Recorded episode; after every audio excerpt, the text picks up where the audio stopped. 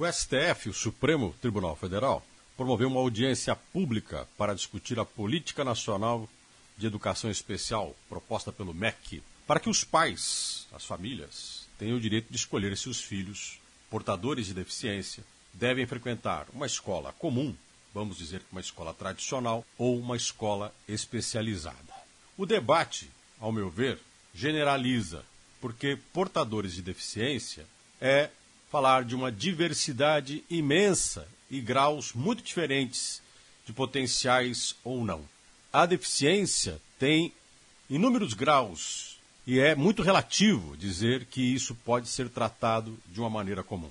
Cerca de 10% apenas dos portadores de deficiência terão dificuldades de convivência com alunos, crianças e adolescentes nas escolas que nós chamamos de tradicionais. Isso é fato. As escolas, por outro lado, não estão preparadas para receber os portadores de deficiência com qualidade. Grande parte deles não encontram nas instituições de ensino profissionais que possam desenvolver um trabalho de inclusão. Uma lei melhora ou piora?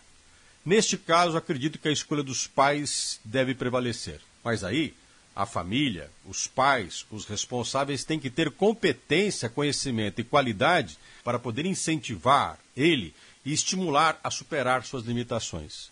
Às vezes, a discriminação começa dentro do ambiente doméstico e se estende na escola. Diante disso, é importante que as pessoas façam suas escolhas, mas sejam competentes para fazê-las e que haja condições de executar um bom trabalho, seja ele onde for.